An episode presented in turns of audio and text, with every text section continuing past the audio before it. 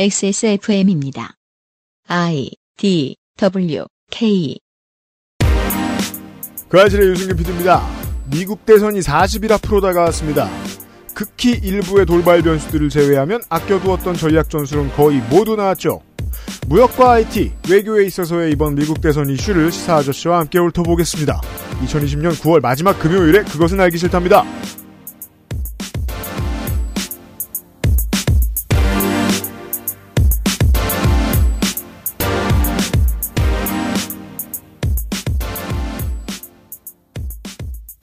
지구상의 청취자 여러분, 금요일입니다. 한국은요, 안녕하십니까. 윤세민 에디터가 있고요. 네, 안녕하십니까. 이번 주 내내 날씨가 예술입니다. 아, 그건 그래요. 네, 지금 오늘 시계도 예술이고요. 네. 지금도 구름이 어, 너무 멋있어요. 유리판 위에서 식빵 굽고 있는 고양이를 밑에서 보고 있는 것 같은 구름들이. 그죠. 네, 스캐너 위에 고양이 있는 듯한, 그렇죠. 예. 에, 그런 아름다운 날씨가 이어지고 있습니다만은. 그렇습니다. 네. 아, 외출 주의하시고요. 트럼프 속도 모르고 예쁜 하늘. 네. 저희들이 오늘 그 저희들이 녹음하는 날 기준으로는 한국은 코로나19 신규 확진자가 110명이 늘어났어요. 그세 자리에서 긴장을 하죠, 한국은. 네. 어, 나라마다 그 긴장하는 수치가 있는데 두 자리 내려갔다 했는데 바로 주중이 되니까 또 세 자리로 늘어났네요. 다만 어, 이러이러한 이슈들을 생각하시면서 이 숫자를 받아들이시는 것이 언제나 중요합니다. 아주 높은 확률로 이것은 두 주 전에 일어난 일을 확인하는 과정이고요. 네. 그리고 어, 한동안 확인하지 못했던 동선에서 추가된 것들이 발생할 수 있습니다. 음. 네. 너무 놀라지 않으시는 것이 좋겠습니다. 그렇습니다. 오늘 이것은 조언의 적이 아닙니다. 매일같이 나오는 코로나19와 관련된 수치를 확인하실 때는 이 점을 유념하시고요. 미국 대선 얘기를 지금 40일 남아가지고 6주 남아가지고 6주 맞죠? 앞으로 또 할 일이 있을지 모르겠습니다. 오늘이 마지막일 수 있어요. 시사 아저씨를 잠시 후에 만나도록 하겠습니다. 그것은 알기 싫다는 이달의 PC로 만나는 컴스테이션, 정치사회 전문 책 구독 서비스, 마키아벨리의 편지, 대한민국 1호 반값 생리대 29데이즈, 독일산 맥주용어로 만든 데일리라이트 맥주용어 비오틴에서 도와주고 있습니다.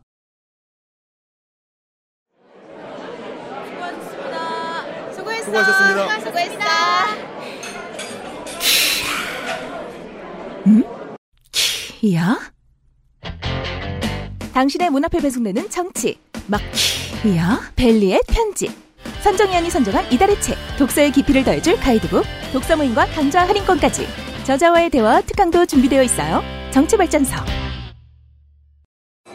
여기 있는 회전초밥이라고요. 왜 막기만 먹어? 막기 당신의 문 앞에 배송되는 정치 막기 아벨리의 편지 선정위원이 선정한 이달의 책 독서의 깊이를 더해줄 가이드북 독서 모임과 강좌 할인권까지 극단적인 주장에 휘둘리지 않는데 도움을 드릴 수 있습니다 정치발전소 지금 유리한 가격대의 부품, 지금 가장 핫한 하이엔드 장비, 아니면 고장 리포트가 적은 부품으로 이루어진 사무용 PC까지 당신이 찾는 데스크탑을 상담 없이 구입할 수 있는 기회, 액세스몰에서 컴스테이션 이달의 PC를 찾아주세요. 주식회사 컴스테이션.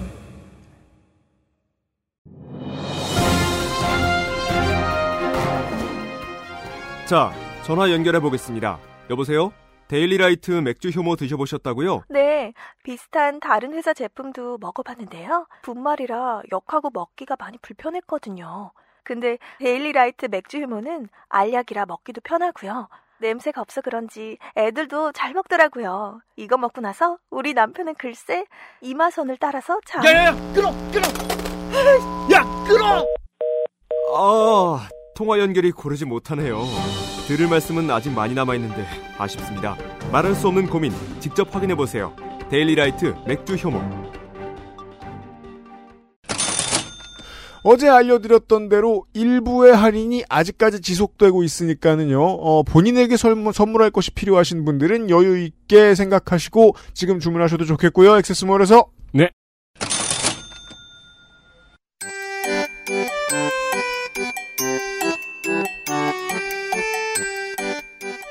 양산형 시사평론 민화문구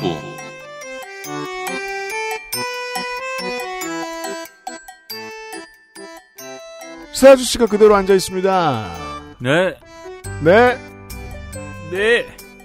도널드 트럼프의 전략에 대해서 어제 잠깐, 제가 잠깐 지나가다가 말씀드린 바가 있습니다. 아, 어떻게든 여론의 분열 구도를 만드는 것이 중요합니다. 음. 한국에서는 이거 그 특별한 대선 잠룡이 지금 야권에 없는 관계로 어, 보수 언론이 대신해주고 있는데 네. 에, 미국에서는 트럼프가 트위터로 거의 다 합니다. 네. 오늘은 그 얘기입니다. 트위터로뿐만 아니라 유엔에 가갖고도 이래요. 유엔에 갔어요. 유엔에 갔다기보다도 전 유엔 연설에서 트윗할 줄 알았는데 네. 유엔에서 말하더군요. 유엔에 대고 말하더군요. 예, 화상으로 연설을 했는데 네. 어, 코로나19는 중국 탓이다. 이 주장을 했습니다. 네. 뭐 100% 틀린 얘기는 아니에요. 중국에서 바이러스가 나왔고 그리고 그 우리가 봐도 하는 게 얄밉잖아요, 중국이. 그렇죠. 파, 파티하고. 그구의 언설은 어, 늘 이런 비슷한 공통점을 가지고 있습니다. 어, 원인을 잘 찾은 다음에 해석을 기가 막히게 이상하게 합니다. 그래서 트럼프는 코로나19를 중국 바이러스, 차이나 바이러스라고 부르고 있고요. 네. 이 전염병을 세계에 퍼뜨린 국가의 책임을 물어야 된다. 바로 중국이다. 이렇게 저런 얘기를 발음이죠. China, 네. 차이나. China. 네. 차이나. 네. 두 분이 서로 다른 이게 저 저 시사 씨는 도널드 트럼프 주니어. 저는 이제 대통령 본인. 손 손동장 손도 이렇게 이렇게 하는 거 있는데 이렇게. 네. 혹은 이탈리아인처럼 이것도 하고 히든 씨거 나가면 둘 다 1라운드 탈락하실 것 같은데. 악평을 들으면서 전현무 씨가 쳐다도 안 보고 바로 떨어뜨리는. 네.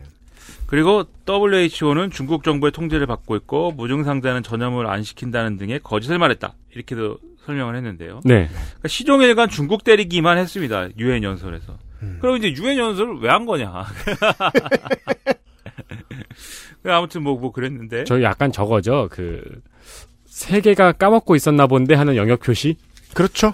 아, 그랬는데. 그럼요. 시진핑은 또 이렇게 좀 품위 있게 아, 바이러스를 정치화하지 말자. 우리는 다 사이좋게 지내고 싶다. 이런 얘기를 하고 있습니다. 네. 그러니까 이성적으로 이제 국내 문제를 국내에서 열심히 국민들이 해결하고 있지 마세요. 화를 내야지 화를 네. 분열하고 패닉에 빠지고 그러니까 유엔 연설로 굳이 이런 얘기를 하는 것은 트럼프의 입장에서는 자신의 지지자들이 중국을 혼내줄 걸 기대하고 있기 때문에 거기에 좀 부응하는 측면이 있는 거죠. 그럼요. 그리고 이것이 나오자마자 나오는 순간에 아, 미국의 중도 언론들은 트럼프 연설의 여세에 찬물을 끼얹기 위해서 이제까지의 그 코로나19와 관련된 미국 사망자에 대한 자극적인 통계들을 내놓습니다. 음. 이제까지 모든 미국이 수행했던 최, 현대의 전쟁의 사망자의 몇 배, 9.11이 연속적으로 몇 번 일어난 것과 같은 효과, 이런 식으로요. 네. 그렇죠. 이렇게 에, 트럼프는 중국을 때리자 이거를 그동안의 여러 전략에서 또 똑같이 반복을 해왔어요. 그게 왜 그런 거냐. 이게 어, 트럼프의 핵심 지지층들은 늘 말씀드리지만 과거에는 이제 제조업에 종사하는 제조업을 주로 이제 갖고 있던 지역에 이제 사는 사람들이 이제는 또 제조업이 이제 호황이 아니니까 일자리를 잃게 되고 그러면서 이제 빈곤층으로 내려앉은 이 사람들이 이제 트럼프 지지자들 중에 상당 부분 있거든요. 네. 근데 문제는 그럼 왜 미국의 제조업은 불황이 됐는가에 대해서 이 사람들이 생각하는 이유는 중국이 와서 일자리를 뺏어갔다입니다. 음. 중국이 제조업에 진출을 하고 중국이 거기서 예, 미국의 어떤 기술을 빼앗아 가서 자기들이 예, 저렴한 비용으로 물건을 생산해 갖고 다시 미국에 팔고 있기 때문에 미국 일자리는 줄어들고 중국 중국 사람들만 논하고 있다 이런 인식을 갖고 있는데 트럼프가 그것을 해결할 것이다 이렇게 믿는 거거든요. 네. 이거 2010년대 초중반에 제가 방송에서 가끔 하던 그 사우스파크의 가장 중요한 대사 있죠. 그들이 우리의 직업을 가져간다. 그 저기 종교인 관련해서요? They're taking our jobs. 아니요. 멕시코에서 몰래 넘어오는 외계인들이. 아. 실제로 외계인입니다. 그 작품에서는. 네. 네. 그래서 그게 이제 그 콜로라도 사우스파크에서는 동네에선 마법의 주문이죠. 한 아저씨가 백인 아저씨가 되긴 하죠. 이러면 음. 그 뭐 저 무슨 애니메이션의 그 저 개랑 늑대들이 한 번 울면 다 같이 울듯이 네, 아, 진짜요? 다 같이 아저씨들이 되긴 하죠. 이러면서 외계인을 몰아내자 막 그래요. 그 스킬이거든요. 근데 이것과 관련해서 최근에 가장 인상 깊었던 사건은 역시 틱톡 인수 협상입니다. 틱톡 인수 협상. 자, 저희들이 오늘 이 시간에는 지금 틱톡에 대한 인수가 안개 속으로 빠져들어 있다 정도의 속보가 올라와 있습니다. 네. 네. 그러니까 현지 시간으로 19일에 대략적으로 합의는 됐거든요. 네. 그래서 어, 틱톡을 갖고 있는 이 바이트댄스가 오라클하고 기술 제휴를 하고 월마트하고 사업 제휴를 하는 방안으로 새로운 법인을 만든다라는 내용이었습니다. 음. 그래서 틱톡 글로벌이라는 이제 법인을 설립을 해서 어, 이, 이 오라클과 월마트와 함께 미국 내 서비스를 운영할 예정이었는데 그렇죠. 이렇게 할 수 있는 어떤 지분 구조라든지 이런 것들은 오라클이 한 전체 12.5%, 월마트는 7.5%의 주식을 취득을 해서 확보한다. 이런 내용이었어요. 맞아요. 이렇게 되면 바이트댄스가 여전히 80% 지분을 보유하고 있는 그런 이제 상황이 되는 거죠. 왜냐하면 네.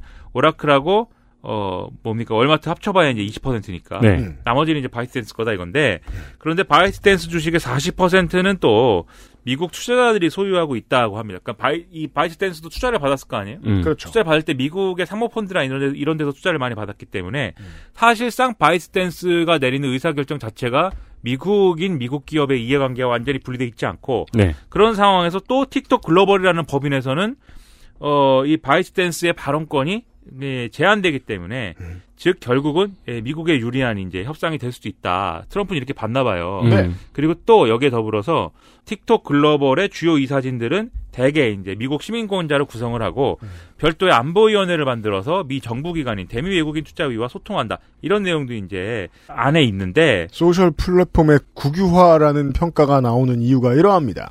그래서 트럼프가 처음에는 이 합의를 축복한다, 만족스럽다 이렇게 얘기를 했습니다. 근데 갑자기 또 어, 하루가 지나니까 오라클이 틱톡을 완전히 지배하지 지배하는 내용이 아니면 합의를 승인할 수 없다 이렇게 또 말을 바꿨습니다. 그럼 오라클이 바라는 건 몇 퍼센트 정도예요? 오라클은 지금 12.12.5%에 어느 정도는 만족하고 있다고 봐야겠죠. 그러니까 뭐랄까 하노이 결렬 같은 느낌입니다. 근데 트럼프 주장대로 하려면 오라클이 적어도 한 뭐 40%는 가져야 되지 않을까요? 음. 다른 데랑 연합을 한다 하더라도. 네. 아무튼 간에 그런 계산인데 또이 중국도 중국의 그 글로벌 영자지인 환구시보도 이것에 대해서 중국 정부가 이 합의는 승인하지 않을 것이다라는 취지의 주장을 하고 있습니다. 첨단 기술을 보유한 업체가 해외에 매각될 경우에 공산당의 승인을 얻어야 한다는 법이 있습니다. 예. 그리고 그런 식으로 어, 중국 업체의 핵심 기술이 외국에 넘어가는 것은 국가적 이익으로도 좋지 않다 이렇게 보는 건데요. 아, 근데 이게 문제의 시작을 생각을 해보면 사실 틱톡이 미국 내에서 그냥 장사를 열심히 하고 있었습니다. 이용자도 많고. 틱톡은 전 세계에서 장사를 열심히 하고 있었습니다. 예. 앱스토어에 올리면 다들 다운받아서 이렇게 활용하니까. 문제는 뭐냐면 이 틱톡, 틱톡에 대해서 어, 트럼프 행정부가 그리고 트럼프 대통령이 틱톡은 중국인들이 만들었기 때문에 틱톡 이용자들의 개인정보가 이 중국 회사로 다 넘어간다. 음. 그건 말도 안 된다. 틱톡은 사업을 안 해야 되지 않을까? 이렇게 주장을 하면서 네. 어, 논란이 시작이 됐죠. 즉 중국 회사는 IT 플랫폼 업계에 발들이면 안 된다라는 주장이죠. 예, 그래서 결국 마이크로소프트가 이 틱톡을 인수할까요? 이렇게 나왔는데 음. 한참 얘기를 하다가 뭐가 안 맞았는지 결국 이거는 나가리 됐고 그렇죠. 대신에 오라클과 월마트가 이제 들러붙었어요. 그렇습니다. 음. 와가지고 뭐 얘기를 하고 있는 건데 근데 또 어, 이게 그런 결론적으로 얘기하면 틱톡 입장에서 보자고요. 틱톡 입장에서 보면은 그냥 열심히 그냥 장사를 하고 있었는데 음. 갑자기 어느 날 이거는 미국의 회사를 넘기거나 뭐 이런 아니면 미국 시장을 포기하거나 음. 둘 중에 하나의 선택지에 부딪히게 된 거예요. 네. 근데 조금이라도 어쨌든 어 이 미국 내 사업을 살리고 거기서 이득을 얻으려면 아 지금과 같은 형태로 갈 수밖에 없겠다라는 판단을 일단 내렸겠죠. 근데 그런 것들이 반영된 게 틱톡 인수 협상의 과정인데 음. 그래서 이 과정이 대단히 그 난관이 많았습니다. 지분 협상을 하는 과정에서 그렇죠. 어 오라클이 얼마나 가져갈 거냐, 월마트가 얼마나 가져갈 거냐 이것도 쟁점이지만 음. 어떤 형태가 되는 거냐. 기술 제휴라는 게 예를 들면 이 틱톡의 소스 코드 이런 것들을 바이트댄스가 공개하는 거냐, 그쪽에 넘겨주는 거냐 음. 이런 것들이 다 묶여가지고 아니면 아. 굉장히 경영권만 있는 거냐. 네, 복잡한 협상 내용이 돼요. 그 음. 보통은 이런 복잡한 협상 내용은 투자은행이라든지 이렇게 주관사가 중간에 껴서 그런 디테일은 정리를 해줘야 되거든요. 그럼요. 근데 그런 게 하나도 없이 트럼프가 이거 뭐야 이렇게 한마디 하면서 음. 이 모든 문제가 이제 시작이 된 거고 사와. 네. 그래서 마- 이 인수의 인수를 일찌감치 포기한 마이크로소프트는 최근에 다른 걸 이제 인수를 하고 있습니다. 네. 베데스다와 제니맥스를 인수를 하고 있습니다. 베데스다는 둠을 만든 회사죠. 베데스다는 여러 우리 또 폴아웃이라든지 이런 여러 엘더 스크롤이라든지 어, 그 뭔가 액박에 힘을 주려는 모습인가. 명작 전문 업체죠. 그렇죠. 음. 플스 5랑 한번 해보겠다는 거죠. 네. 음. 일본이랑 한번 해보겠다. 네. 그래서 액박과 플스의 대결 구도가 또 이제 음. 근데 그 올, 물- 올 겨울에 핫하죠. 예, 그 액박 패스 뭐 이런 거 있지 않습니까? 그거를 네. 강화해가지고 음. 이 베데스다와 제니맥스들이 만드는 이런 훌륭한 게임들을 한번 해보게 해뭐 즐기게 해주겠다. 그렇게 한 김에 둠 오리지널 같은 경우에는 그냥 이렇게 그 핀볼이나 솔리테어 밑에 그냥 넣어줬으면 좋겠네요. 윈도우에 네. 네. 윈도우에 어차피 세계인의 소일거리로 적절한데. 그러니까요. 네. 예. 야, 아무튼 마소는 예, 틱톡을 인수하기 하는 하지 대신, 않기로. 예, 보기. 인수하는 대신 네. 예, 게임을 역시 미래는 게임이다. 그렇고. 근데 아무튼 이게 이- 사실 틱톡 입장에서 보면 황당한 거죠. 그냥 있는데 와가지고 트럼프 대통령이 말이죠. 내놔 이렇게 해가지고 그래서 그런 얘기 하는 거 아닙니까? 처음에 이게 이제 그 마이크로소프트가 나서기 직전에 그냥 서비스 안 할 거야 라고 강자를 놨을 때 트럼프가 네. 미국의 네티즌들은 그렇게 평가한 거 아니에요. 지구상에서 유일하게 반자동 소총은 합법이고 틱톡이 불법인 나라다. 어, 그러네요. 예. 그 나라가 될 것이다. 네. 근데 이거 왜 그런 거냐 트럼프가 그러면 틱톡을 왜 이렇게 왜 틱톡을 딱 찍어가지고 이렇게 얘기한 거냐 이유를 이제 굳이 얘기를 해보자면 여러 가지 차원이 있는 건데 첫째로 틱톡은 젊은 이용자들이 너무 좋아합니다 틱톡 그렇죠 틱톡을 환장을 하고 있고 또 틱톡에 이른바 그 크리에이터라는 사람들이 인플루언서가 다 돼가지고 음. 굉장히 영향력이 커요. 네. 근데 이 사람들이 어 트럼프 반대 운동 같은 걸 자꾸 한단 말이에요. 그 그좀 다른 얘기인데 어, 지금 차트의 빌보드 차트의 추세에 대해서 국내의 언론들이 제대로 말을 못하는 이유가 문제는 이 BTS의 이 싱글 차트의 상대인 카디비의 노래가 제목이 팝 역사상 가장 민망한 제목이기 때문이죠. 어, 그래요? 근데 이 카디비는 그 전에도 존재했습니다만 지금의 추세를 보고 있으면 틱톡이 만든 스타예요. 카디비가 틱톡에 뭘 올리면 전 세계에 다 떠돌아다닙니다. 그거 아세요? 미국에서는 어떤 사람이 지나가다가 카디비가 명랑 핫도그 사 먹는 걸 봤대요. 네, 그래서 그럴 수도 있죠. 글을 올렸어요. 음. 그 밑에 어떤 사람들이 무슨 멍청한 소리냐, 말도 안 되는 소리 하지 마라, 허언증 도전네 그랬는데, 음. 좀 이따가 카디비 인스타에 명랑 핫도그 올라왔어요. 그 이제 인스타의 카다시안 패밀리라면 틱톡의 카디비예요. 네. 근데 이 사람들이 다 그 트럼프 대통령이 연설하려고 그랬는데 거기 다 표 사가지고 가지는 않고. 하지만 트럼프가 궁금한 건 카디비나 제시가 아니라 예. 틱톡에다가 아 트럼프를 골탕 먹이자 이번에 전당대회 때 예. 그래서 작당을 해가지고 실제로 공수표를 날리게 만들어서 경기장이 행사장이 통통 비게 만들었던 사람들이 틱톡에서 모여서 그 작당을 했다는 그 사실입니다. 예. 틱톡은 나를 골탕 먹이는 플랫폼. 그래서 그렇지 않아도 그게 기분이 나쁜데 여기에 중국이 뭔가 교두보를 갖고 있다. 음. 그러면 기분이 나쁘잖아요. 예, 뭐 중국이 이거 하는 건가? 이런 어. 확증 편향입니다. 느낌으로. 예. 그래갖고 야 중국 이거 내놔 이렇게 접근하는 측면이 하나가 있는데 그게 이제 전부는 아니죠. 여기에 지금 이제 이 인수 협상 대상자 중 한 명인 오라클의 예, 이 CEO가 음. 또 트럼프 인수위 출신입니다. 이- 보은입니다. 예, 이 IT 업계에서는 드물게 친 트럼프 인사예요. 그렇기 때문에 이 오라클한테 뭘 안겨주는 거 아니냐 이런 해석이 많이 나오고 있고 뭔가 박덕금류 아니겠느냐. 음. 예. 특히 이제 그 지금 틱톡 글로벌 새로 생기는 법인인 틱톡 글로벌의 사옥을 텍사스주에 갖다 놓는다고 지금 얘기하고 있어요. 그렇죠. 근데 텍사스주가 원래 전통적인 공화당의 표밭인데 원래 텍사스주는 경북처럼 대선 전에 뭐 선물 안겨다 주는 곳이 아니에요. 네. 근데 이번에는 자꾸 텍사스에 뭘 해준다, 텍사스에 뭘 해준다, 텍사스 전당대회도 하고, 텍사스 자주 놀러가고, 왜? 텍사스에서 질 것 같으니까. 아, 텍사스는 원래 그러니까 공화당 표밭인데, 공화당의 고- 마음의 고향인데, 네. 지금 부산이 디비지듯 디비지게 생겼다는 겁니다. 뭐 하나를 줘야겠네. 텍사스가 디비진다. 예, 코로나19 때문에 공화당 지지층이 이제 분열되면서 네. 텍사스가 그리고 텍사스가 또 대의원수가 많아요.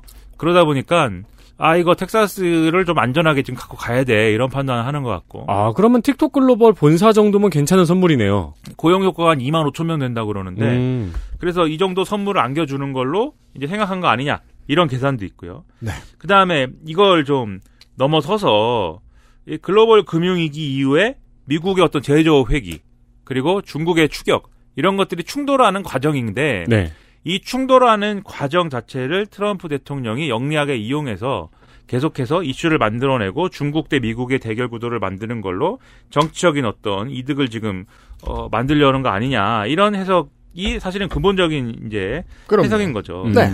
그래서 이게 사실 어, 이 미국의 제조업 회기와 중국의 추격을 떨쳐야 된다라는 이런 어떤 이 감각들은 그러니까 어, 미국에서는 어, 정치사회 경제적으로 상당히 일반화돼 있다 이렇게 볼 수가 있을 것 같습니다. 네. 그래서 어 계속 이 예를 들면은 이미 2012년에 미 하원 정보위가 미 업체들은 화웨이 장비 구매를 금지해야 된다 이런 요구를 하기도 했고 그러니까 트럼프가 달리를 안 쳐도 미국 정치권은 계속 이걸 꺼냅니다. 그렇죠. 예, 어떻게든 법의 입법부의 힘으로 중국의 제조업을 막아서는 일. 그렇죠. 그리고 2016년 대선에서도 트럼프 후보 캠프 측에서 5G를 국유화하자. 그래야 중국과의 경쟁에서 우위를 점할 수 있다. 이런 문건이 막 나왔는데 이런 이유도 이렇게 좀 반중 정서에 기대해서 뭔가를 해보려고 한 이런 시도였던 거죠. 야, 이것도 한 50년 만에 엄청 큰 변화네요. 그래요. 예- 옛날에 닉슨이 작은 정부 이야기하던 시절을 넘어가지고 이제는 트럼프가 엄청 큰 정부를 원하고 있네요. 네. 우리도 21세기 초에는 작은 정부 얘기하고 그랬었어요. 시대가 바뀌었죠. 네. 그래서 미중 간의 이런 지속적인 경제적 갈등이나 이런 거는 당분간 불가피해진 상황인데 트럼프 입장에서는 이런 분위기에 편승해서 자기가 할 수 있는 한도 내에서 이제 반중국 캠페인을 이어가면서 뭔가 내가 중국을 혼내주고 있다라는 생색을 이제 내려고 그러는 거죠. 음. 우리 뭐 이따 뉴스 아카이브 시간에도 TV 토론회 얘기합니다만은 TV 토론회 하면 계속 넌 중국 편이냐 이런 질문 엄청 할 거예요. 도널드 트럼프가 조, 조, 조 바이든한테. 문제는 뭐냐면 트럼프 대통령 입장에서 지지자들이 원하는 것만큼 중국을 혼내줄 수는 없다는 겁니다. 저기군요. 옆집 아저씨랑 싸우고 온 아빠. 그런가요? 옆집 아저씨와 싸우고 온 아빠? 네. 실적이 없죠. 그렇죠. 네, 그 그렇죠. 러니까또 와서 목소리 크잖아요. 아유, 내가 뭐라니까 한마디도 못하더만 하고 나가서는. 아, 막 그런 거? 아, 네. 담배 한 대 피시죠, 이러고. 네. 사실은 씹힌 거죠. 네. 예. 저기 뭐 요즘에 많이 힘드신가 봐요. 뭐 소리가 크시고 그 사는 게 다 그렇지 않습니까? 네. 수고하시고요. 이렇게 근데 와가지고 이제 집에 와가지고 막, 아유, 내 큰 소리를 한마디 했어! 이러고. 번에 그냥- 주십시오. 야, 내가 파란봉 걷었더니야 바로 꼬리 내린다. 야, 이제 조용해질 거야. 이제 해봐야 중국을 괴롭혀 봐야 미국의 손해로 돌아오고 미국 음. 사람도 피해를 입는단 말이에요. 그런 걸 여러 가지를 고려해서 지휘자들이 원하는 것만큼 중국을 때리지는 못하지만 그래도 뭔가 계속 뭔가를 하면서 뭔가 사람들이 관심을 가질 만한 무슨 카드를 계속 꺼내면서 봐봐 지금도 하고 있어. 그리고 아마 재선되면 진짜로 중국은 중국을 내가 크게 혼내줄 걸 이렇게 네. 계속 네. 그런 얘기하고 뉘앙스를 주는 거죠. 예. 그래서 이게 잘못하면은 그냥 그런 거를 안 하면은 이제 트럼프도 못 하는 거 아니야? 이렇게 될 테니까. 음흠. 그걸 이제 방지하기 위한 건데 예를 들면 이제 위챗 금지 이런 것도 여기에 해당하죠. 그렇죠. 위챗이라는 게 있대요. 뭐 있는지도 몰랐습니다, 사실.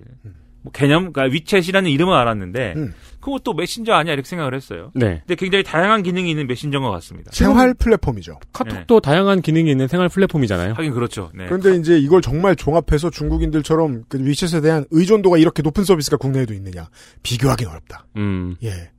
사실상 그러니까 모든 것의 창구거든요. 네. 경제에도 그렇고 일반적인 생활에도 그렇고.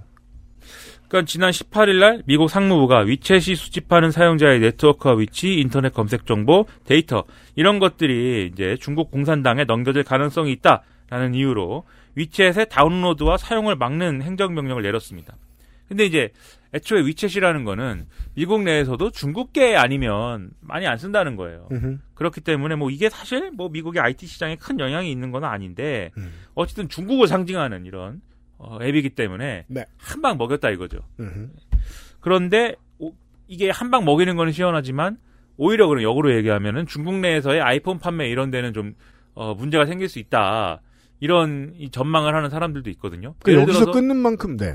예를 들어서 틱톡을 예를 안드로이드다. 음. 그러면 틱톡이 다운로드가 막혔어요. 더 이상 앱스토어에서 다운로드 받을 수가 없어요. 그러나 그래도 안드로이드에 설치할 수 있잖아요, 그냥. 음. 네. 그렇죠. 틱톡은 어디 APK를 막, 막 다운로드 받았고 설치하든지 뭐 이렇게 하면 되지. 네. 근데 아이폰은 음. 앱스토어에 없으면 안 되잖아요. 그렇죠. 그러니까 중국 사람들이 그 위챗 없으면 못 사는데 아이폰이 팔리느냐 중국에서 만약에 이렇게 앱스토어에 위챗을 위챗에서 없애버려야 된다는 거를 전제하면 그럼 탈옥하고 싶은 사람만 아이폰을 살 거예요. 그렇죠. 근데 그것도 쉽지 않으니까. 뭐 하러 그래요? 예. 그러니까 이게 예, 결국 뭐 미국만 손해 아니야? 이러고 있는데. 그러니까 양국이 다 이런 선택들을 줄줄이 하고 있어요. 예. 뭐 잠시 후에 또 화웨이 얘기하겠습니다마는 제가 아까 말씀드렸던 그, 그 죽기 전 수컷 거미 같이 생긴 게 그 화웨이 P40 프로잖아요. 네. 실제로 올 봄에 현재 기준으로 가장 강력한 스마트폰이 나왔다고 했어요. 그렇지만 국내에 사신 분 손들어 보십시오. 계시겠죠? 근데 이건 중국 정부의 공산당의 영향으로 구글 서비스를 못 쓰잖아요. 안드로이드 플래그십인데 안 사죠. 화웨이한테 손해예요? 그러니까 이런 그, 그 선택들은 중국이나 미국이나 다 하고 있습니다. 야, 근데 이렇게 화면이 아이폰이랑 똑같나요? 고급스럽다고 해두죠. 평가하긴 좀 뭐하니. 근데 정말 훌륭한 폰인 것 같더라고요. 여튼.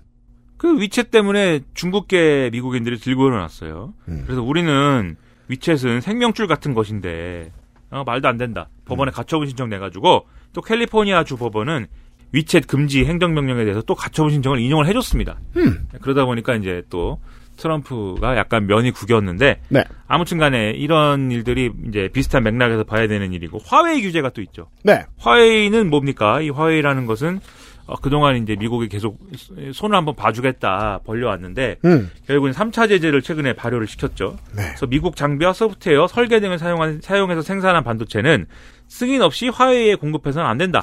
이런 내용인데 네. 이렇게 보는 근거는 미국은 이 화웨이라는 거는 중국 공산당 인민해방군이 실질적으로 소유하고 지배하고 있는 기업이다. 국가를 대변한다. 그래서 이 화웨이를 통해서 뭔가 한다는 것은 결국 중국 공산당에게 또 여러 가지 민감한 정보를 넘겨주는 것이 다름없다. 이렇게 판단하고 있는 것입니다. 그래서 사실 이런 내용의 어, 지난 6월 달에는 이런 내용의 문건을 국방부가 작성을 해서 의회에 제출하기도 했는데 예. 더군다나 화웨이가 이렇게 생산한 통신 장비나 이런 것들을 통해서 어, 기업 미국의 이제 IT 기업들의 어떤 기술이나 이런 것들을 해킹을 통해서 탈취하고 있다 이런 이제 주장도 심심치 않게 하는 거예요. 네. 네. 실제로 화웨이는 그런데 예, 중화 유위를 줄인 말로 중화 민족의 미래가 있다 이런 뜻을 갖고 있는 사명이라고 합니다. 어, 그렇죠. XSFM은 무슨 뜻이죠? 뜻이 없다는 게 특징입니다. 예, 네. 뭐 비밀 비밀스러운 뜻이 있는 거 아닙니까? 그, 저, 그 야, 야채 인간은요. 야채 인간은 농담의 농담의 의미가 있죠. 아, 그래요? 예, 울 수도 웃을 수도 없는 농담. 그럼 뭐 안 웃기면 의미 없는 거래요. 야, 야, 야채색 바지를 입은 날 마지막 먹은 음식이 인간 아니에요? 아, 아닙니다, 아닙니다. 예. 네. 어, 우리 아들이 야채 인간이 됐어요라고 얘기하는 어머니의 심정. 음. 식물 인간이라고 말했어야 됐는데 예. 야채 인간이라고 말해가지고 아, 울 수도 웃을 수도 없다. 그런 얘기군요. 그런 정서로 하겠다. 네. 아무튼 뭐, 그 화웨이는, 예, 그리고, 어, 글로벌 기업 순위 50위 안에 드는데도 불구하고, 네. 이게 지금까지 상장된 바가 없기 때문에, 음. 어떤 지배구조인지 아- 확인할 길이 없고, 비공개 기업. 예, 다만 회장인 런정페이는 인민해방군 장교 출신인 건 맞다. 네. 그래서 이게 이게 뭐, 사실상 저기 군경유착이라고 해야 되나요?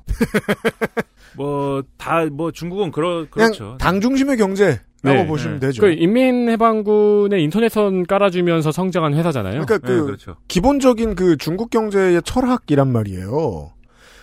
중국 시장을 지배할 수 있으면 세계 시장에서 몇 번 거꾸러져도 다시 도전할 수 있을 만큼의 자본을 가지고 출발하는 거대 기업으로 시작할 수 있는데 그걸 허락해 주는 게 중국이다. 네. 공산당 당이다. 네. 라는 건 기본입니다. 그래서 계속 이 미국이 돌아다니면서 화웨이 장비를 쓰지 말라고 우리 통신사들한테도 막 압박을 했고 그래서 LG U 플러스 이런 데 상당히 곤란했잖아요. 그렇죠. 다른 데는 화웨이 장비 안 쓴다고 하는데 이 화웨이는 그리고 이거 저기 엄청난 인재들을 스카우트 해온대요. 음. 음. 그리고 6개월 동안 군사훈련 시킨대요. 음. 야 그래요? 왜요? 네.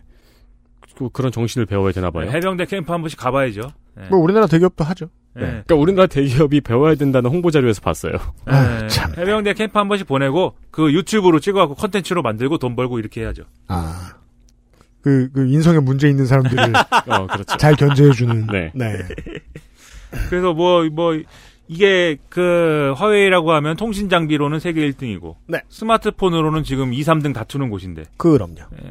이렇게 미국이 한 방 때려버리면 앞으로 어렵다 이겁니다. 음. 통신 장비를 뭐 팔 때도 뭐 하고 네. 스마트폰도 앞으로 암울하잖아요 이렇게 되면 음. 그동안은 어쨌든 프리미엄 라이 프리미엄 제품들은 애플이 계속 이제 음. 잘 해왔는데 나머지 이제 좀 중저가 내지는 이렇게 애플 바로 밑에 있는 어, 시장에서는 삼성하고 어, 화웨이가 어쨌든 사생결단으로 싸워온 과정들이 있지 않았습니까? 아, 시사프로에서 그렇게 말하면 이제 혼나요. 플래그십으로는 그쪽 기계가 더 좋잖아요. 뭐 그렇게들 평가하죠. 네. 근데 저도 그냥 어깨 너머로만 보긴 받는, 볼 수밖에 없었는데 보고 있으면서 요즘 그 저 삼성이나 화웨이의 기계 보고 느끼는 건 아 내 거보다 좋다 하는 생각은 들어요. 아니 근데 삼성 근데 이제 결국 판매고로 말할 것 같으면 비싼 모델들은 애플 거죠 다 팔리는 건. 그러니까 플래그십 모델을 만들고 그거를 많이 팔기도 하지만 삼성이든 화웨이든 중심이 거기 있는 거냐 시장에서의 그들이 이익을 얻는 중심이 그 플래그십 파는 데 있는 거냐 그것을 사실 보면은 오히려 이제 고가형 모델을 주로 파는 걸로 수익을 올리는 건 애플이다 어 그렇죠. 애플은 제일 비싼 모델이 제일 많이 팔리죠. 그렇죠 네, 헤게모니 싸움의 구도에서는 여전히 애플을 쫓아가는 그림을 벗어나진 못했죠. 그래서 그게 이제 어, 앞으로 이제 화웨이가 이렇게 좀 어, 두드려 맞으면 어, 그래서 좀 퇴조를 하면 역시 예, 전통의 강자 우리 삼성이 좀 이득을 보는 거 아니야? 뭐 이런 시각도 있습니다 일각에서는. 네. 근데 이게 매우 복잡합니다. 장기적으로는 스마트폰 시장을 따지면은 뭐 그렇게 볼 수도 있겠는데 다만 이제 어, 다른 것까지 같이 따지면은 굉장히 복잡해지죠. 예를 들면 화웨이는 뭐 이 미국과의 어떤 관계에서는 좀 퇴조하겠지만 여전히 이제 중국의 내수나 이런 데에서는 많이 팔 거거든요. 그리고 화웨이가 예를 들면 지금 뭐 반도체 문제에서도 있, 어서 그렇고 그런 스마트폰 생산이 어렵고 그다음에 OS 문제에 있어서도 이제 어려운 점들이 있으면 그럼요. 다른 브랜드가 있지 않습니까? 샤오미라든지 뭐 오포라든지 음. 뭐 이런 자들이 있으니까 그런 애들은 또 중국 내수 시장에서 화웨이가 빈자리가 생기면 메꾸겠죠 애들이. 네. 그러니까 사실 중국 내수 시장에서는 뭐 문제가 없는데 오포나 이런 데 들어가는 이 스마트폰에 들어가는 AP나 이런 것 중에 삼성 걸 쓰는 데도 있다고 그래요. 음. 삼성 엑시노스나 이런 거를. 엑시노스 AP. 네. 예, 그런 걸 볼 때 또, 어, 삼성으로서는 또 그 부분에 있어서는 호재일 수도 있다. 뭐 이런 평가도 있고. 여러 네. 가지 하여튼 굉장히 복잡한 이 시장의 움직임들이 있습니다. 그래서 어쨌든 불확실성이 증대되는 것이기 때문에 뭐 국내 기업 입장에서는 좀 어려워진다고는 하는데 음. 어쨌든 트럼프가 한 방 치는 바람에 문제가 어, 여기까지 왔다는 것은 굉장히 우리로서는 뭐 혼란스러운 일이죠. 네. 겁나 짜증나는 게 이제 그 경제 문제로 있어서는 대만, 한국, 일본입니다. 그렇죠. 이 경쟁 때문에. 왜냐하면 돈을 모든 걸 돈을 기준으로 하면 우리가 이제 살고 있는 이 글로벌 자본주의 경제에서는 돈을 기준으로 하면 적도 아군도 없고 어제의 적이 오늘의 아군이기도 하고 서로 이제 합종 연행하고 그런 게 일반적이잖아요. 음. 근데 여기에 지정학적인 리스크를 들이대면서 미국이 야 너 중국 편이야를 묻기 시작하면 이 한국의 기업들 그리고 대만의 이제 그 반도체 생산 기업들은 장사해야 되는데 편을 묻고 그래. 예, 골치가 아파진다는 거죠. 그래서 이런 점들이 화웨이가 이제 예, 미국으로부터 두들겨 맞으면서 그것도 순전히 대선 전략의 일환으로 네. 그리고 그 대선 전략이라는 거는 뭐 그 기저에 흐르고 있는 어, 중국과의 어떤 경쟁 구도에서 발생한 것이긴 하지만 어쨌든 그런 걸 통해서 이렇게 구도가 된 게 우리가 곤란해진 거는 굉장히 뭐 어려운 일이긴 한데 중국의 화웨이가 두드려 맞은 것도 그런 문제가 생기지만 미국의 기업들이 커지는 것도 사실은 똑같은 문제를 발생시킵니다. 네. 그게 이제 엔비디아가 ARM을 먹겠다고 지금 나오는 그 문제죠. 엔비디아는 이제 다시 그러니까 엔비디아의 2010년대는 21세기는 정말 다사다난했는데 아, 지금 2010년대가 끝나고 있잖아요. 해피엔딩이에요 여기까지는. 네. 엔비디아는 어마어마하게 커졌습니다. 예. ARM이라고 하면 그 영국의 회사잖아요. 그리고 암 홀딩스. 아, 네. 아름. 예. 네. 우리가- 아름 홀딩스. 아 이것도 저 아들이나 딸 이름으로. 우리가 쓰는 모든 모바일 제품들의 프로세서는 ARM 기반 프로세서죠. 대개. AMD 64가 있으나 예, 뭐 거의 다, 다 ARM입니다. ARM이라고 봐야죠, 사실. 네. 그리고 원본은 음. 심지어 닌텐도 3DS 이런 것도 ARM이고. 예. 네. 근데 이제 그 이런 것들을 가지고 약간 ARM 설계도를 가지고 와서 음. 약간 자기들식으로 바꿔서 생산하는 게 삼성이라든지 퀄컴이라든지 그 삼성 엑시노스를 예로 들었지만 퀄컴의 스냅드래곤도 마찬가지잖아요. 네. 그리고 예- TI도 엔비디아도 네. 애플의 A 프로세서 마찬가지입니다 다. LG도 E 예. AMD도 다 ARM 기반의 AP를 쓰거나 뭐 똑같은 걸 쓰고 있어요. 음, 네. 예- 옛날에 퀄컴 같은 기업이군요. 투지폰 시대에. 그렇죠. 네. 예. 그런데 이제 지금은 업계 최고의 ARM 칩셋 개발사는 퀄컴입니다. 근데 이제 그것도 어쨌든 ARM의 라이센스 비용을 줘야 돼요. 네. 그러니까 이게 ARM은 굉장히 그 흔히 말하면 이 AP계의 뭐 스위스 같은 입장인데 네. 영세 중립국 같은 음. 네. 그걸 이제 이번에 엔비디아가 인수하겠다고 나선 거예요. 이거에 엔비디아. 엔비디아. 엔비디아예요? 엔비디아. 계속 지속적으로 틀리게 쓴 거예요. 제가 이거 네. 이거 이런 실수를 제가 지난주 요파시에서 했다가 청취자 여러분들이 뭐라고 했는지 알아요? 그만 좀 늙으라고. 예. 영어로 NVIDIA. 네. 그만 좀 늙어. 엔비디아. 엔비디아가 아, 그 엔비디아에서 소프트뱅크가 내놓은 이 물건을 엔비디아에서 만든 게임을 하면은 엔비디아 이렇게 하는 건데. 아, 네, 그래요. JYP처럼요. 예. 네, 인텔은 딩딩딩딩 이것처럼. 예. 네. 그래서 뭐 이걸 하는데 어, 지금 말씀하셨지만 손정희 씨가 소프트뱅크라는 걸 갖고 있잖아요. 네. 근데 거기서 굉장히 공격적으로 투자를 해야겠다고 생각을 해서 ARM을 그, 그런 용도로 앞으로 이제 미래 산업을 예상해서 만든 펀드 비전 펀드라는 걸 굴리면서 ARM을 큰맘 먹고 인수를 했습니다. 그래서 7월 말 이제 한참 더울 때 네. 뭐 올해까지 덥지 않았습니다만 네. 삼성이나 애플이 뭐 어, 암홀딩스를 산다 예. 뭐 이런 소문이 돌았어요. 그게 이제 왜냐면 손정희가 내놓으면서 네, 근데 왜 내놨냐면은 다른 게 뻥크가 나기 시작해가지고 그렇죠. 위워크라든지 뭐 이런 것들이 망하면서 음, 네. 손정희가 돈을 집어넣었던 것들이 다 펑크가 나기 시작했어요. 근데 대기업이 돈 없다는 말을 할 때 대신 쓰는 말이 유동성을 확보해야 한다. 예. 그리고 ARM을 인수한 게 소프트뱅크하고 그렇게 시너지가 많이 나지 않았어요. 음. 그러다 보니까 결국 토해냈습니다. 이거 다시 뭐 내놓을 테니까 사가시오. 누가 사갈 거냐. 바- 지금 말씀하신 대로 삼성이 사는 거냐. 이런 것도 있었는데 이게 돈이 꽤 들어요.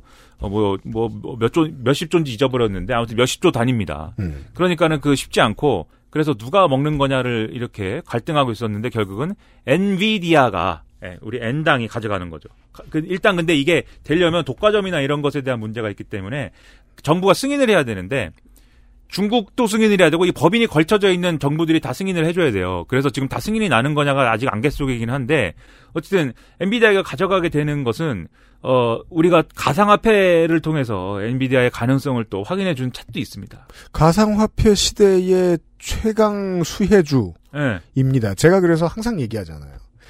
어, 모든 판은 수수료 가져가는 사람이 승자라고. 음, 네. 그래픽카드 판 사람이 이겼다. 그러니까 엔비디아가 원래는 그래픽 카드 회사로만 우리 알잖아요. 네. 엔비디아 그래픽 카드 뭐 지포스 아니면은 레이디언이지 이렇게 얘기하는데 아주 옛날에는 네. 지포스가 빠르지만 뭐 색감은 레이디언이 좋아 이런 말도 안 되는 얘기도 하고 뭐 그랬는데 그죠. 좀 양쪽 다 써봤던 입장에서 네. 뭘 써도 괜찮아요. 예. 네. 근데 약간 드라 게- 과거에는 드라이버 지원이 좀 레이디언이 문제가 있었어요. 라데오는 네 맞아요. 예. 저도 옛날 세대니까. 근데 아무튼 뭐 그러고 있었는데 이걸 가상화폐를 채굴 하는데 GPU가 어, 굉장히 저 성능이 좋다 이런 평가가 나오면서 갑자기 엔비디아의 새로운 가능성이 생기기 시작한 거죠. 음. GPU라는 거는 뭐 제가 컴퓨터를 알겠습니까? 아, 모르지만 병렬 처리하는데 병렬 연산 처리를 하는데 강점이 있다고 해서 그냥 그래픽을 이제 만들기 위해서는 그걸 해야 된다고 그래서. 네. 근데 앞으로 예를 들면 AI라든지 머신러닝이라든지 이런 걸 하려면 그런 병- GPU의 예. 그 존재감이 커집니다 점점. 그렇죠. 병렬 연산 처리가 잘 되는 걸 써야 되는데 지금까지의 CPU로는 그게 어렵고 음. GPU를 쓰면 그게 열린다 이렇게들 보는 거잖아요. 그죠. 그래서 GPU를 쓰면 잘 되니까 그럼 엔비디아는 그래픽 카드나 만들 게 아니고 앞으로 AI라든지 머신러닝이라든지 이런 데 진출하면 좋은 거 아니야. 이런 생각해 가지고 사후에 포트폴리오를 다시 짜고 있는데 그리하여 각 첨단 분야의 포트폴리오를 다 짜고 있고, 예. 그러니까 지금 되게 급변하게 바- 급격히 바뀌는 바람에 이 이 중미의 대결 구도로 인해서 어찌어찌 하다 보니까 엔비디아가 최대 수혜주가 되는 올 여름이 지나고 나서는 시가총액이 삼성전자를 뛰어넘어 버렸습니다. 여기다 ARM까지 인수를 하면 이제 이 모든 것들을 모바일까지 확장할 수 있는 이런 능력이 생기는 거고 이 GPU를 통해서 검증된 능력을 AP 개발하는 데 집어넣어서 이제는 모바일에 들어가는 그런 AP에서도 뭔가 사업을 확장할 수 있는 기회가 열린다는 거죠. 그렇게 되면 그러면 이제 니콜라가 뭐 사기니 아니니 했는데 자율주행 자동차도 건드릴 거예요. 그렇죠. 거론도 네. 들어갈 것이고 엔비디아가 삼성하고 그럼 AP 시장에서는 에, 경쟁을 해야 되는 구도도 될 수가 있고 그러면 엔비디아가 어 이런 결국은 ARM의 라이센스 비용을 다 내고 있는데 삼성이라든지 네. 퀄컴이라든지 라이센스 비용을 가지고 장난을 치면은 실질적인 경쟁 구도에서 상대가 되겠느냐 이런 걱정들을 또 하고 있고 이런 상황인 겁니다. 그건 그렇고 엔비디아의 자율주행 자동차는 계기판이 굉장히 예쁠까요? 아 그게 이제 그 아크릴에 어, 그렇죠. 보이게 안쪽 기계들을 그, 야. 그, 그리고 이제 공냉식 냉각수 대신에 그건 그런데 드라이버 업데이트가 되게 자주 있을 것 같은 기분도 드는데. 내비게이션 와이파이로 바뀌었죠. 네. 내비게이션 그래픽 지포스로 돌아가고 그렇죠. 3D 3D 화면으로 내비게이션을 풀 3D로 돌려도 모터가 쌩쌩합니다. 이런 상황인데 그러면 이게 이것만 이 시장만 놓고 봐도 반도체 시장에 굉장히 격변이 일어나는 건데 여기에 뭘 더 할 거냐면 지금 얘기한 미중 갈등 구도를 더 할 거예요 이제 음. 그러면 계속 어 이런 시장에서도 어 반도체 시장에서도 미국 편이야 중국 편이야를 얘기하면서 동시에 이런 시장의 여러 가지 불리한 점들이 또 한국 기업들에게는 뭐 어떤 뭐 뭐랄까 약점이 되고 뭐 이런 상황이 이어지겠죠. 네. 특히 삼성과 T, TSMC가 이 질문을 많이 받겠죠. 그렇죠. 네. 그리고 삼성은 여기서 발생하는 비용 이런 것들을 다 자기들의 어떤 법적 책임을 덜 지는 방향으로 그리고 자기들의 어떤 그 재벌 경영에 합리화하는 그런 대로 뭐 다 가져가겠지만 얘기를 가져가겠지만 그리고 거기에 대해서 우리는 그럴 게 아니고 이번 기회에 경영을 합리화하고 글로벌 시장에서 통할 수 있는 그런 기업이 되시오 뭐 이렇게 얘기를 해야 되겠지만 음. 물론 이제 진보론이 그렇게 사설을 실으면 어, 삼성 측은 워렌 버핏을 불러와서 예, 뭐 코웃음이나 치겠죠. 예. 잠깐 주식 좀 맡아주시오. 네. 또 알지도 모르죠. 예. 그래서 이번에 공소장에 있습니다. 예, 이런 상황들 이런 네. 상황들을 다 묶어서 첨단 제조업 분야에서의 이제 미중 갈등 이런 구도 속에서 결국은 이것도 쏠쏠하게 이용해 먹는다 이것입니다. 그런 얘기입니다. 그리고 요것도 있지만 앞서서 이 얘기를 유엔 총회에서 이제 트럼프 대통령이 연설한 것부터 시작했잖아요. 그래서 이제 국내 언론들의 이 트럼프 연설 이후에 나왔던 첫 머리는 마치 그 해외에서 무슨 큰 인명사고가 있을 때, 어, 교민 몇 명 부상이 맨 첫 줄인 것처럼 북한 이야기가 없었다가 헤드라인으로 많이 나왔어요. 예. 예. 트럼프는 북한 얘기 하나도 안 했는데 네. 예, 우리는 문재인 대통령이 가서 북한 얘기를 했습니다. 언제 이렇게 북한 이뻐해줬다고? 유엔 총회 화상 연설을 또 문재인 대통령 하면서 크게 네. 두 가지 얘기를 했죠. 첫째는 원래 종전 선언은 북한이 비핵화 로드맵에 동의를 하면 거기에 대한 어떤 반대급부로 보답으로 주려고 한 거였는데, 거였는데. 네, 이제는 그러지 말고 북한은 종전 선언과 같은 안전 보장부터 먼저 얘기하자고 하니 그러면 한반도 종전 선언을 빨리 합시다. 이 카드를 먼저 주기로. 예. 그렇게 얘기를 했고 두 번째는 방역 협력과 관련돼서 어, 주 북한 포함해서 중국, 일본, 몽골, 한국이 다 참여하는 동북아시아 방역 보건 협력체를 만들 테니까 아, 북한은 여기에 좀 참여를 해서 이 방역 분야에서부터 방역과 보건 분야에서부터 협력을 시작을 해서 이걸 이걸 협력하고 있다라는 거를 지금의 어떤 아, 북미 관계라든지 이런 데를 푸는데 안전판으로 활용하면 어떠냐 이런 취지의 제안을 지금 한 거예요. 이건 인간이 걸리는 병을, 병말, 병뿐만 아니라 그 농축산인이 소개해주신 모든 감염병 관련된 것이기도 합니다. 네. 근데 지금 분위기가 북한을 이건 받는 분위기는 아닌 것이고 네. 미국도 여기에 대해서 전혀 관심이 없는 상황에서 북한이 이것에 왜 매력을 느끼지 못하는지는 이 손희상 선생이 설명을 해드린 적이 있습니다. 아 그래요? 음. 네. 별걸 다 자세히 좀 들어보세요. 별걸 다 설명하고 네. 네. 어, 그런 걸로 남 탓을 한단 말이야? 별걸 다 설명하는 문제로? 네, 뭐, 김민아가?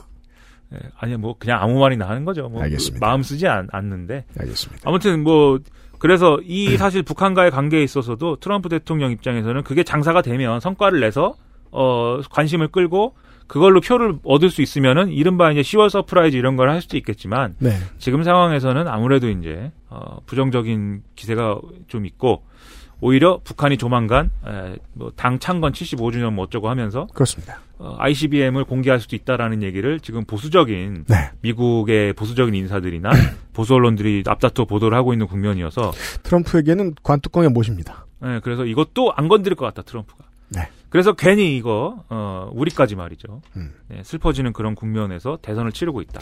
뭔가 전체적으로 트럼프가 조금 잘해보려고 건드렸던 것들이 다 좀 어그러지고 있네요. 다 우리를 괴롭히고 있어요. 그러니까 모든 게 그 미중 무역 협상도 애초에 지지자들에게 설명할 때는 내가 한번 크게 혼내주면 완전히 상황 뒤바뀐다 이렇게 얘기를 했지만 지금 뭐 4년 내내 뭘 해도 명확하게 뭐 된 게 없잖아요. 그래서 집에 있는 엄마가 알아채린 거죠. 그냥 담배만 한 대 피고 왔다는 걸. 예. 그렇죠. 예. 엄마 중국 혼내고 올게. 네. 예. 새끼 또 담배 피러 가네. 저봐 웃으면서 얘기하고 아무 말도 못하고 왔어. 그래서 이제는 차 안 빼잖아 저봐. 그래서 이제는 나 진짜 본격적으로 혼내주러 갈게 이렇게 얘기를 하면서 뭐 네. 집에 뭐 괜히 그 마대자루 같은 거 찾고 이거 하, 뭐 이걸로 내가 뭐 이러면서 마대자루? 어, 예. 아, 비닐 뭐 이런 거? 예, 한 번만 한 번만 나한테 예? 어그 기회를 주면은 어, 내가 아, 이번에는 확실하게 내가 혼내줄게 이렇게 네. 얘기하는 게 지금의 이제 재선 전략 중에 하나다. 네. 그렇습니다. 네. 그래서 우리 우리는 괜히 이러고 슬프 슬퍼졌다. 네. 그런 얘기입니다. 제가 이런 거 잘 틀리니까 제가 먼저 던져놓고 틀리기를 기원할 필요도 있을 것 같아요. 저는 아까 결론을 첫 줄에 말씀드렸습니다. 이번 미국 대선은 나올 게 너무 많이 나- 다 나온 것 같습니다. 네, 모든 모든 건 코로나를 어떻게 쪼개느냐 이 문제입니다. 왜냐하면 보통의 두 번째 텀을 건 선거에서는 마지막으로 애껴놓고 애껴놨다가 그 좀 추워질 만하면 폭로전이 이어져요. 네. 근데 도널드 트럼프는 임기 내내 폭로전이었어요. 음. 그래서 폭로의 타격을 받지 않는 인간이 되었죠. 원래 기대도 없었기 때문에 엄청난 악당이라고 해도 그렇구나 하게 되죠. 탄핵안을 하원에 걸 정도로요. 네. 미국에선 정말 흔치 않은 일인데. 그러니까 쇼킹하고 서프라이즈한 일이 더 있을 수가 없다. 왜냐하면 사람들은 쇼크와 서프라이즈를 너무 많이 경험했기 때문에도 있습니다. 예. 그리하여 저는 이제 예전역에 많은 것이 결정났다라고 생각하는데 제가 틀릴 가능성은 언제든지 있습니다. 하지만 백신을 개발한다면 그것도 뭐 근데 러시아 모델 트럼프가 질까요 그러면 선거에서? 아우 왜또 그런 것이 그 지금 매일 그- 시사 프로 같은 그거 이럴 때는 이렇게 대답하는 게 좋- 질 수도 이길 수도 있습니다. 책임져야 할 말. 그 외에 되게 당연한 말 진지하게 하는 전략 있잖아요. 평론가들. 예, 예. 만약 그렇죠. 네. 투표에서 많은 표를 받는다면은 이긴다고 전망할 수 있어요. 지금 사실 확률은 50대 50입니다. 왜냐하면 선거라는 것은 결국 지거나 이기는 거거든요. 그렇기 때문에 확률은 50대 50이라고 봐야 되고 지금 여론조사가 좀 어, 민주당 바이든 후보에게 사실 유리했다가 사실은 또 불리하기도 하고 여론조사라는 게 또 불리하기도 하고 뭐 유리하기도 한 거 아니겠습니까? 또 옛말에 보면은 인생지사 세용지마라는 말도 있는데 역시 조상들의 지혜를 우리가 다시 한번 돌아봐야 될 어? 때입니다. 와 연합뉴스 같아. 그- 와 되게 잘하시네요. 예.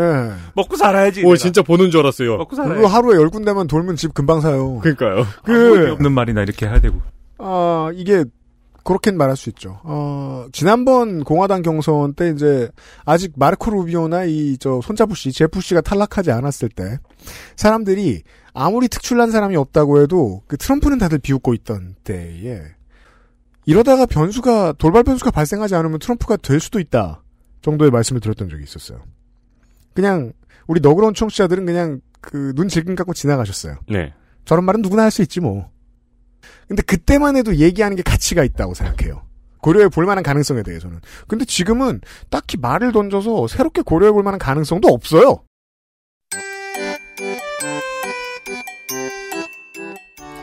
모든 게 초현실적으로만 가고 있어요. 앞서 그, 어, 잽니까 이제 어제 말씀드린 그 진보대 보수 구도를 다시 되살리는 거. 네. 그 다음에 모든 게 중국 탓이라고 하는 거. 음. 심지어 BLM을 음. BLM 주도자 중에 중국인도 있대요. 음. BLM을 주도한 사람들 중에는 중국의 뿌락치도 있다. 아니 집회를 주도한 사람 중에는 그 저 LA 한인회의 교민들도 계세요. 그렇죠. 네. 중국의 공포예요. 중국의 공포. 네. 잘 찾아보면 외계인도 있을 수도 있어요. 네. 이거 하던 것도 그- 4년째 아니, 하고 이 얘기를 있으니까. 하려면 외계인을 누가 보냈는지 아십니까? 아, 중국인이 중국이 보냈어요. 원했구나. 예. 화웨이에서 만든 외계인인 거죠. 이런 그 세상을 살고 있습니다. 정도면 애시당초 진 거 아닐까요? 그 기왕 속은 사람들, 기왕 열렬히 환영하는 사람들한테는 늘 똑같은 즐거움이고 비웃던 사람들한테는 늘 비웃을 만한 일이다. 네. 달라지지 않겠다 정도로 생각합니다. 예, 아, 시사 아저씨와 미국 대선 전의 마지막 미국 대선 이야기를 해보았습니다. 네, 다음 시간에 만나요. 네. 네, XSFM입니다.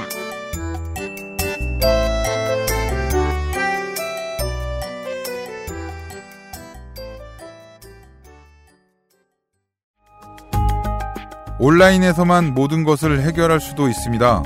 컴스테이션 이달의 PC 마음에 드는 사양이 나왔다면 바로 액세스몰에서 결제하세요. 주식회사 컴스테이션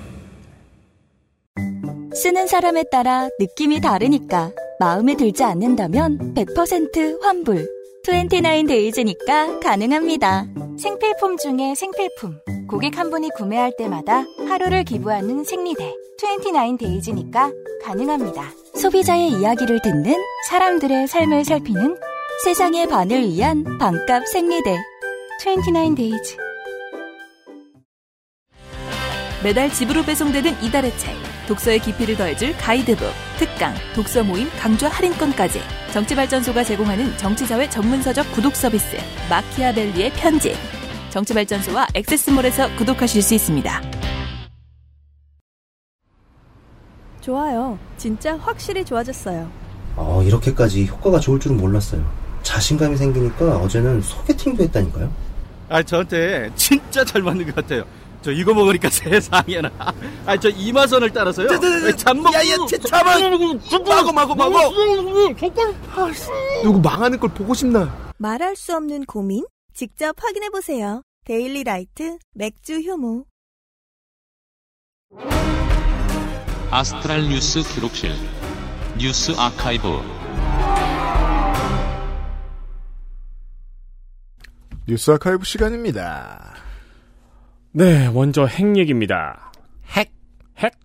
핵 보유국이라고 하면은 보통 세 가지 유형이 있습니다. 그래요? 핵 보유를 공식적으로 밝히고 있는 국가.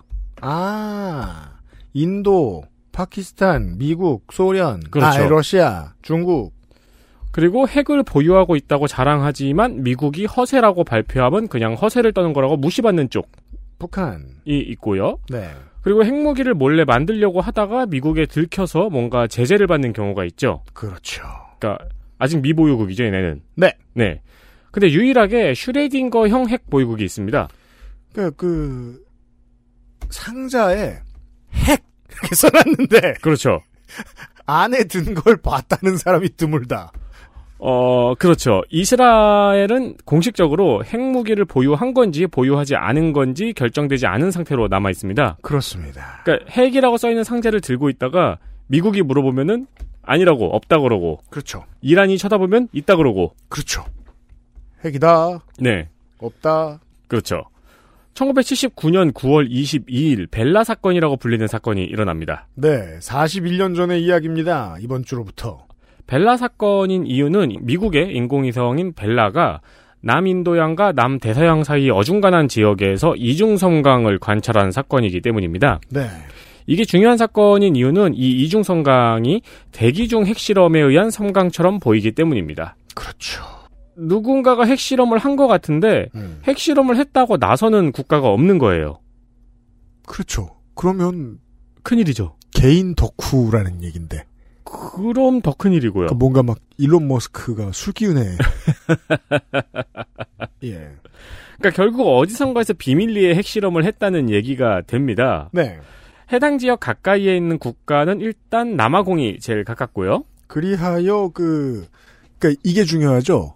핵을 보유한 국가가 되겠다라고 마음을 먹으면 핵을 만드는 데 있어서 도움을 줄 나라가 필요하고요. 네. 이스라엘의 경우에는 프랑스였습니다. 그렇죠. 프랑스는 중동 패권에 관심이 겁나 많은 나라입니다. 네. 예, 지난번에 그, 저, 어, 레바논 베이루트에 폭발 사고 있었을 때도 다음날 프랑스 대통령이 달려갔죠? 네. 우리의 프랑스의 어맹부가 비서가 칠칠치 못한 그분이, 음. 예, 자기 선거인 것처럼 마치.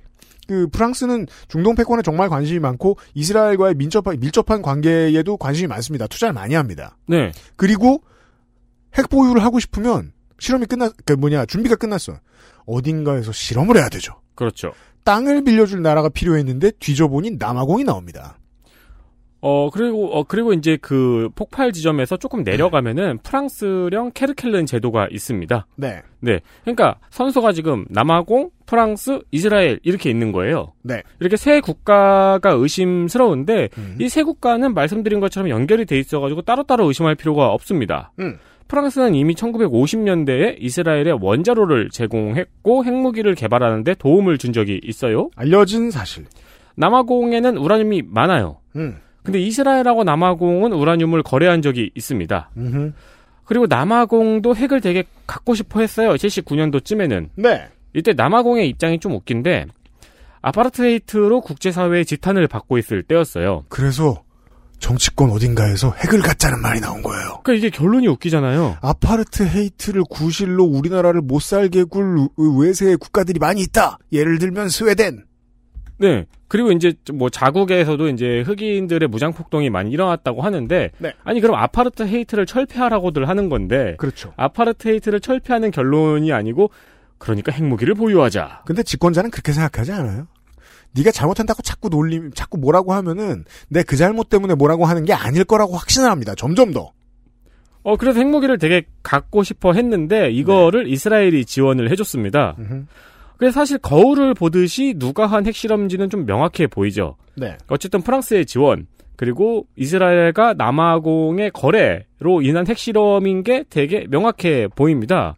그리고 이 모든 거를 미국이 모를 리가 없죠. 네. 근데 미국은 공식적으로 이 섬광이 핵실험에 의한 섬광이 아니라고 발표합니다. 그렇죠. 어떻게 알아본 건가? 이후에 남아공이 핵무기를 포기를 해요. 음. 아파르테이트를 철폐하면서. 근데 이때 핵무장이 이스라엘의 도움을 통해서 완성됐다는 사실이 밝혀지기도 합니다. 네. 그리고 2018년에 호주의 언론은 기밀해제 문건을 보도를 했는데요. 이 문건의 내용은 섬광이 발생한 후 그 지역과 해류로 연결되어 있는 호주의 섬들이 있어요. 네. 근데 섬광 발생 4일 후에 이 섬에 있는 양들한테 아이오딘 131이 검출이 되었다는 내용의 문건이었어요. 그렇죠. 이 아이오딘 131은 핵실험 때 이제 검출이 되는 어. 거거든요. 예. 네. 그러니까 실제로 이 섬광은 핵실험에 의한 거였던 것도 좀 명확하게 드러났고, 네. 그리고 그게 이제 남아공과 이스라엘에 의한 것도 명확하게 드러나 있는 건데, 그렇습니다. 그 외에도 증거가 아주 많아요. 네. 그런데 이스라엘은 아직까지 핵 보유 사실을 공식적으로 인정하는 것도 아니고 부정하는 것도 아닌 상태의 국가입니다. 네 번째 나라인 미국이 필요하게 됩니다. 네. 어, 여기가 무엇을 했든 모른 척 해줄 어떤 힘센 곳. 근데 이제 실제로는 이 50, 5, 60년대에는 즉 전쟁을 핵으로 승리하고 난 이후에 미국의 내부에서의 정권에서는 정치가에서는 어, 두 가지의 의견이 서로 양립을 하고 있었습니다. 팽팽하게 맞닿아 있었습니다. 다른 어떤 나라에도 핵학사는 못하게 하는 것이 맞다. 음. 특히 중동의 이스라엘이라면 더더욱이 그렇다. 우리가 앞으로 자원전쟁을 수행하는 데 있어서도 거기에 핵은 없는 것이 좋다. 네. 등등의 이유로 고민할 거리를 만들지 말자라는 아마 논리였던 것 같습니다. 제가 옛날에 공부할 때 보면. 그리고 지금 같은, 지금의 그 공화당 세력 같은 이스라엘에는 다 퍼주고 미국 대신 힘을 마음껏 쓸 수 있는 어떠한 존재로 키워주는 것에 좀 더 뭐랄까요. 경도되어 있는 사람들. 이들은 이스라엘인 압력단체에서 주는 자금으로 정치를 하는 사람들이 대부분이었겠지만요. 네. 대표적으로 핵 확산을 반드시 억제하고자 했던 정치인으로는 케네디가 있습니다. 그렇죠. JFK가 있어요. 이스라엘의 위기였죠. 이스라엘에 진짜 핵사차를 보내려고 했으니까요. 그렇습니다. 네. 근데 JFK가 사라지고 난 이후부터는 모든 대통령들이 이 문제를 눈 감아주기 시작하는 패턴이 반복됩니다. 네. 그 사이에 프랑스가 돈을 벌었어요? 그리고 JFK에 대한 어, 뉴스가 있습니다. 네. 대선 후보 TV 토론은 대선 후보에게 너무 가혹한 것이 아닐까라고 종종 생각합니다. 박근혜 전 대통령이 그랬고요. 우리의 기억 속에서는. 그렇죠. 네. 이게 파급력이 너무 어마어마하죠.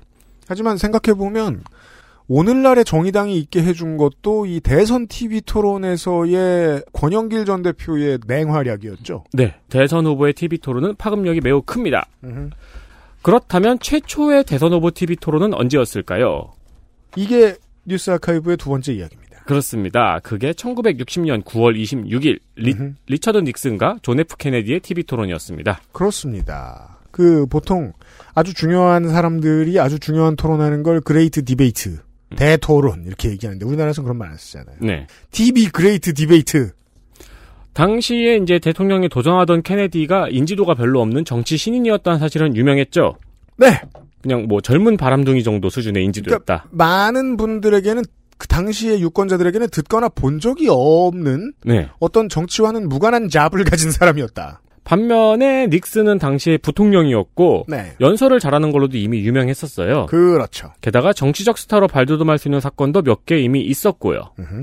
그러나 이 TV 토론을 통해서 지지율이 뒤집히고 결국 케네디를 대통령으로 만들어준 결정적인 요인이 몇 개 꼽히게 됩니다. 그러니까 지금의 사가들은 이 점을 의심하지 않습니다. TV 토론이 모든 것을 뒤집었다. 그렇죠. TV 토론과 관련해서 또 재미있는 통계가 있는데요. 이제 라디오로 들은 사람은 닉슨이 이겼다고 평가하고 그렇죠. TV로 본 사람은 케네디가 이겼다고 평가했다는 점입니다. 이 결과론적이지만 후에 사람들은 많은 원인들을 분석을 합니다. 그러게요. 다 결과론이에요. 물론. 그렇죠. 일단 당시의 토론은 흑백 화면으로 송출이 됐습니다. 음. 자, 그럼 머릿속에 이제 이미지를 그려봐요. 네. 흑백 화면인데 케네디는 검은 정장, 닉슨은 회색 정장을 입었습니다.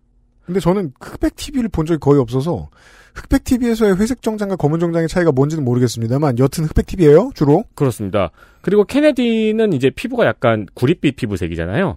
약간 서퍼의 피부색이잖아요.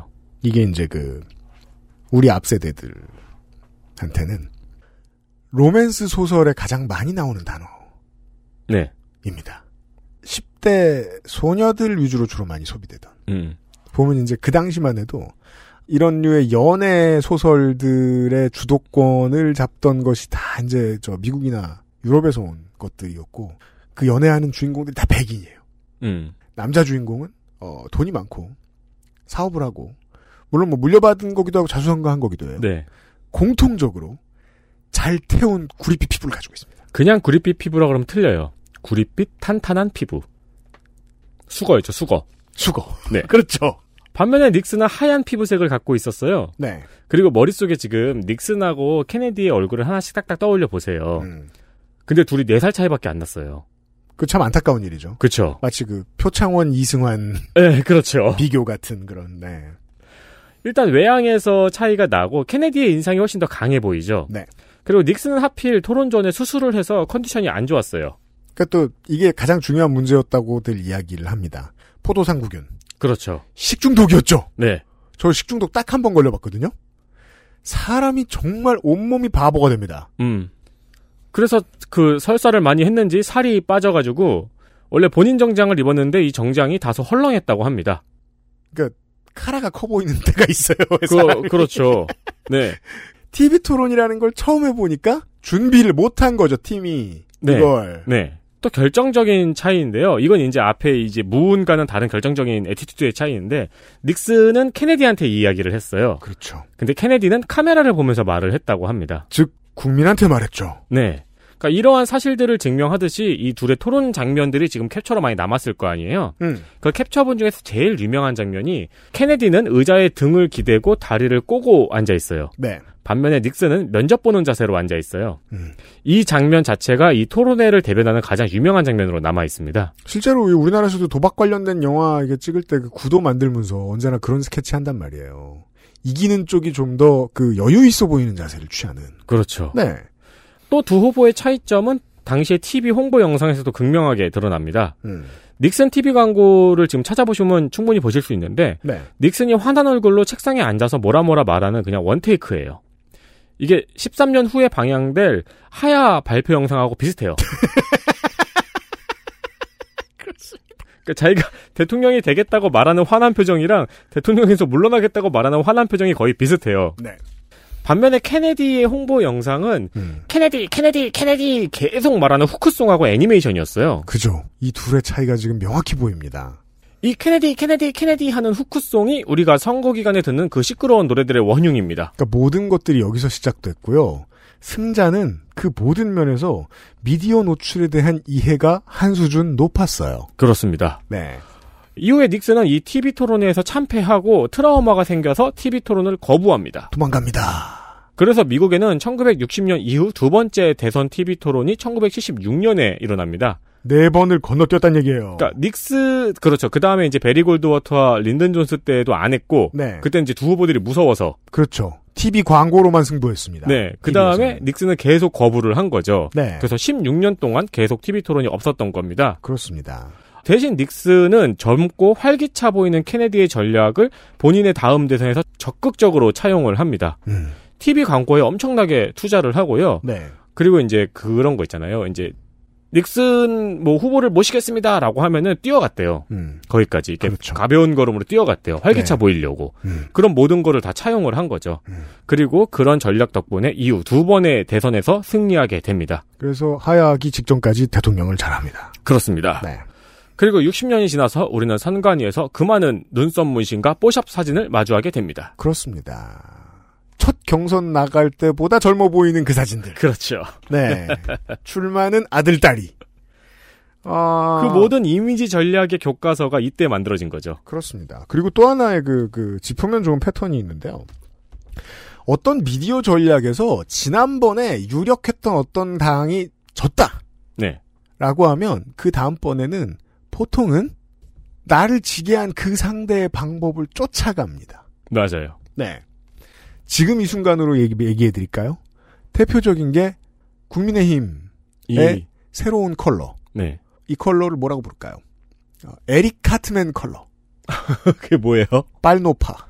근데 왜 에릭 카트맨이요? 에릭 카트맨이에요. 에릭 카트맨 검색해보세요. 어, 그래요? 딱 세 개. 에릭 카트맨, 마지 심슨, 도라에몽. 빨노파로 기억나는 건 그밖에 없어요. 그러네요. 더불어민주당이 색깔을 정하면서 푸르스름한 모든 것의 이미지를 획책해 갔어요. 지난번에. 지금 그래서 승리했다고 생각할 수 있죠. 그러자 국민의힘의 이번의 해석은 정당을 대변할 수 있는 대표 색깔들을 다 가져가기로 한 겁니다. 아, 그러네요, 진짜로. 근데 지금 아직까지 결론을 못 낸 걸로 알고 있습니다. 지금 원래대로면은 김수민 본부장이 지금 지난주에 발표를 했었어야 되는데, 근데 전략에 있어서의 코드는 동일할 거라고 생각합니다. 빨간색에 안착했다가 한 번 이기고 다 졌잖아요. 핑크색도 다르지 않은 범계죠. 네. 바뀌면서 여러 색깔 해야지라고 했을 때는 더불어민주당이 했던 것과 비슷한 것의 확장 전략이라고 보면 좋을 것 같아요. 이거 저 같은 사람 말고 광고 홍보 전문가가 한번 해석해 볼 필요도 있을 것 같아요. 이거 생각보다 재밌는 일입니다. 네. 그렇죠. 예. 이거 제가 이제 이거를 보면서 이 대선 후보들의 홍보 영상 같은 걸 막 본 거예요. 네. 그러다 이제 파워 있는 홍보 영상 위주로 보다가 음. 또 이제 뭔가 강렬함을 강조한 광고 영상을 보다 보니까 유튜브 알고리즘이 저를 결국 올드 스파이시 광고로 이끌더라고요. 올드 스파이스. 네, 올드 스파이스 광고로 이끌더라고요. 네, 올드 스파이스 파워를 검색하세요. 네. 네. 뉴스 아카이브였습니다. XSFM입니다. 다른 슬림 제품에 비해서도 얇아요. 근데 흡수력은 되게 좋네요. 예민한 피부인데 트러블도 안 생기고 작용감도 참 좋아요.